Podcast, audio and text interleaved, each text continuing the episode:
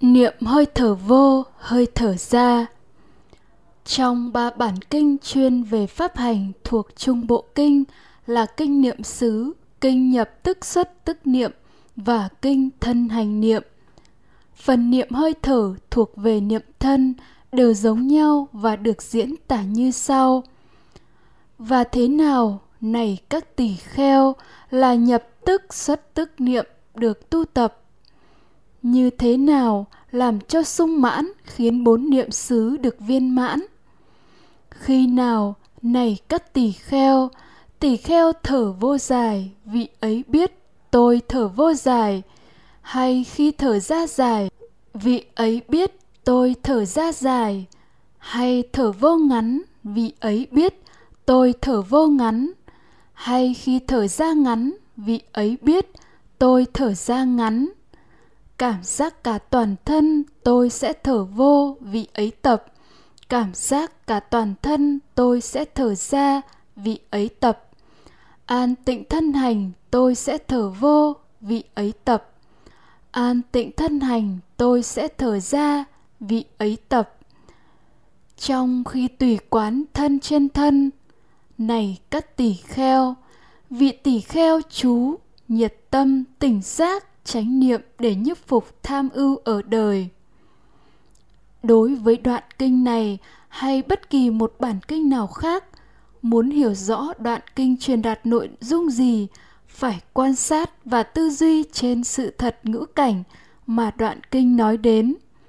Vì vậy, phải quan sát ngữ cảnh để hiểu, chứ không phải phân tích, chia sẻ ngôn từ. Quan sát ngữ cảnh đoạn kinh mô tả sẽ thấy một hành vi chú tâm. Để khi thở vô dài, biết thở vô dài. Khi thở ra dài, biết thở ra dài. Thì phải có sự chú tâm vào đối tượng. Thông thường, con người không có chú tâm vào hơi thở, nên không biết hơi thở vô ra dài ngắn đang xảy ra như thế nào. Đoạn kinh này nói đến vị ấy tu tập, nhưng phải hiểu không phải là tu tập thở vô, thở ra, mà tu tập chú tâm vào các đối tượng hơi thở vô, hơi thở ra, cảm giác toàn thân, an tịnh thân hành.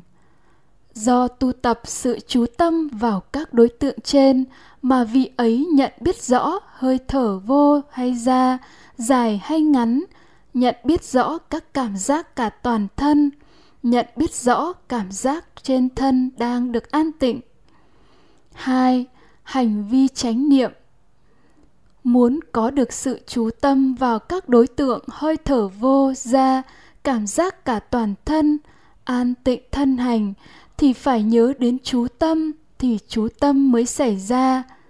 Nếu hơi thở khởi lên mà không nhớ đến chú tâm mà lại nhớ đến chuyện khác thì chắc chắn chú tâm không xảy ra. Vì vậy, nhớ đến chú tâm khi xuất hiện các đối tượng hơi thở vô ra cảm giác toàn thân, an tịnh thân hành là yếu tố tiên quyết phát sinh chú tâm. Hành vi nhớ đến chú tâm được gọi là chánh niệm. Có chánh niệm mới có chánh định, tức có chú tâm vào đối tượng.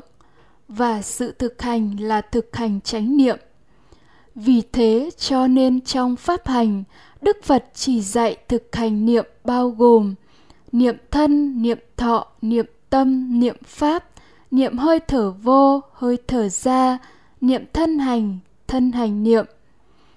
Tại sao thực hành bát chánh đạo lại chỉ thực hành chánh niệm? Bởi vì trong duyên khởi lên bát chánh đạo đã thấy rõ nếu chánh niệm khởi lên thì toàn bộ lộ trình bát chánh đạo siêu thế sẽ tự động khởi lên theo định luật duyên khởi. 3. Đối tượng chú tâm Trong đoạn kinh này nói đối tượng chú tâm là hơi thở và cảm giác cả toàn thân, an tịnh thân hành, nhưng phải hiểu đối tượng chú tâm là cảm giác hay cảm thọ chứ không phải là hơi thở vô ra vì sự thật xảy ra là chỉ có thể chú tâm trên những đối tượng được thấy, được nghe, được cảm nhận một cách trực tiếp.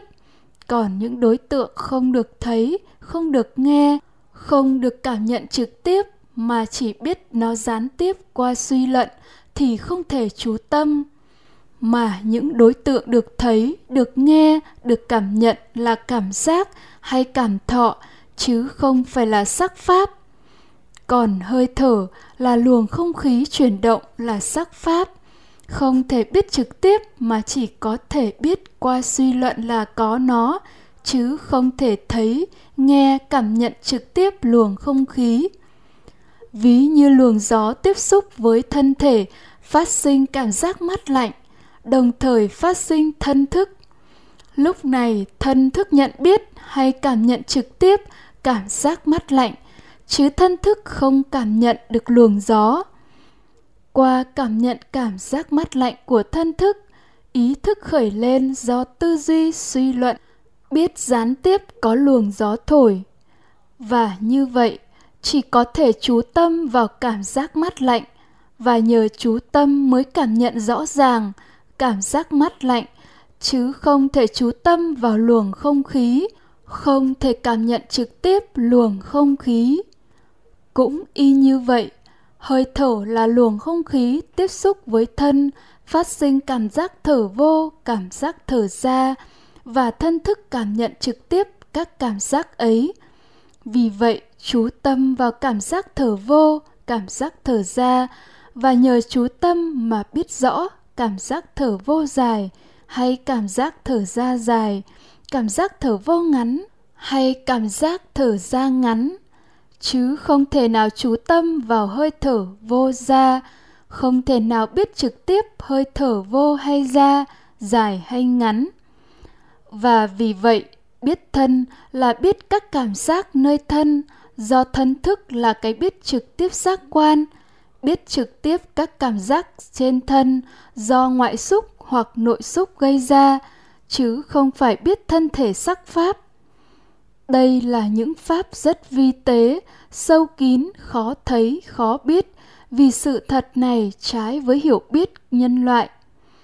Nhân loại dựa trên vô minh, tâm biết cảnh, nên các đối tượng được thấy, nghe, cảm nhận là sắc pháp, là sắc thanh hương vị xúc trần. Vì vậy, đối tượng chú tâm là hơi thở, là sắc pháp. Đức Phật giác ngộ sau khi tuệ chi sáu xúc xứ nên kinh phạm võng đã tuyên bố là Ngài giác ngộ cảm thọ chứ không phải giác ngộ thế giới sắc pháp. Trong tiểu kinh đoạn tận ái cũng đã khẳng định tu tập với đối tượng là cảm thọ. Do biết rốt ráo tất cả pháp cho nên bất kỳ một cảm thọ nào khởi lên, lạc thọ, khổ thọ, bất khổ, bất lạc thọ, vì ấy sống quán tánh vô thường, quán tánh ly tham, quán tánh đoạn diệt, quán tánh xả ly nơi cảm thọ đó. Trong đoạn kinh này, ngụ ý chú tâm vào hơi thở vô, hơi thở ra để biết rõ hơi thở vô hay ra, dài hay ngắn là sai lạc, và sự sai lạc này do đâu? Do truyền khẩu, do người sau hiểu sai rồi sửa cho đúng ý mình điều đó không cần phải phân giải điều cần làm là quan sát sáu xúc xứ để thấy ra đối tượng chú tâm là cảm thọ hay cảm giác hơi thở vô ra chứ không phải hơi thở vô ra 4. Mục đích tu tập niệm hơi thở vô, hơi thở ra. Trong đoạn kinh này đã nói rõ mục đích của sự tu tập qua câu trong khi tùy quán thân nơi thân, này các tỷ kheo, vị tỷ kheo chú nhiệt tâm tỉnh giác chánh niệm để nhiếp phục tham ưu ở đời. Tùy quán thân nơi thân là quán sát các cảm giác trên thân tùy thuận theo cách thức, thứ tự sinh diệt của các cảm giác trên thân, không điều khiển, không áp đặt. Tại một thời điểm trên thân chỉ có duy nhất một cảm giác sinh lên và tồn tại, nhưng chỉ trong khoảnh khắc cỡ phần trăm, thậm chí là phần ngàn giây, rồi diệt đi và một cảm giác khác lại sinh lên và diệt với khoảng thời gian tương tự. Một cảm giác hơi thở vô có vẻ rất dài, nhưng kỳ thực nó gồm rất nhiều những cảm giác cực ngắn liên tiếp nhau mà thành không những thế, mà nó xảy ra đan xen với các cảm giác khác trên thân, hoặc cảm giác âm thanh, cảm giác mùi. Nên có cảm tưởng cùng một lúc, cảm nhận nhiều cảm giác đồng thời xảy ra. Vì vậy, chú tâm không phải một đối tượng duy nhất là cảm giác hơi thở, mà chú tâm cảm giác hơi thở, đan xen với chú tâm các cảm giác khác trên thân, theo thứ tự sinh diệt của chúng lặp lại chữ tùy quán, thân nơi thân, để nhấn mạnh là quan sát thân thể, biết trực tiếp các cảm giác trên thân bởi thân thức, chứ không phải biết gián tiếp bởi ý thức. Vị tỷ kheo chú nhiệt tâm tỉnh giác chánh niệm, nghĩa là trong sự thực hành này không những có chú tâm là chánh định mà có chánh niệm. Nhiệt tâm là chánh tinh tấn và nhờ chánh niệm, chánh tinh tấn, chánh định mà thân thức nhận biết trực tiếp các cảm giác trên thân một cách rõ ràng, minh bạch, từ cảm giác này sang cảm giác khác mà không có ý thức xen vào. Chỉ có thân thức biết như vậy, không có ý thức khởi lên, nên cái biết trực tiếp thân thức trong trường hợp này gọi là tỉnh giác. Trong đoạn kinh trên nói rằng thở vô dài, biết thở vô dài. Thở vô ngắn, biết thở vô ngắn. Thở ra dài, biết thở ra dài. Thở ra ngắn, biết thở ra ngắn. Phải được hiểu là ý nói rằng, cảm giác hơi thở vô ra như thế nào thì nhận biết như thế đó không thêm bớt. Đó chính là biết trực tiếp của thân thức, lộ trình được diễn tả. Thân và hơi thở tiếp xúc, phát sinh cảm giác thọ và phát sinh thân thức tránh niệm tránh tinh tấn tránh định, tỉnh giác. Khi an chú tỉnh giác, kinh nghiệm được cái biết trực tiếp, vô niệm, vô ngôn, vô phân biệt này, thì sẽ kinh nghiệm được tâm vắng lặng mọi suy nghĩ, vắng lặng tham sân si, vắng lặng phiền não. Đây chính là mục đích tu tập, kinh nghiệm giải thoát kinh nghiệm khổ diệt hay là như cách nói trong kinh là kinh nghiệm được nhiếp phục tham ưu, tham ái và phiền não. Như vậy, mục đích tu tập đã được nêu rõ trong kinh là nhiếp phục tham ưu, cũng có nghĩa là kinh nghiệm khổ diệt, niết bàn. Kinh nghiệm giải thoát và sự thật này khác xa, hiểu biết hiện nay theo các luận giải, chú giải mục đích tu tập để thấy tam tướng vô thường khổ vô ngã của hơi thở 5.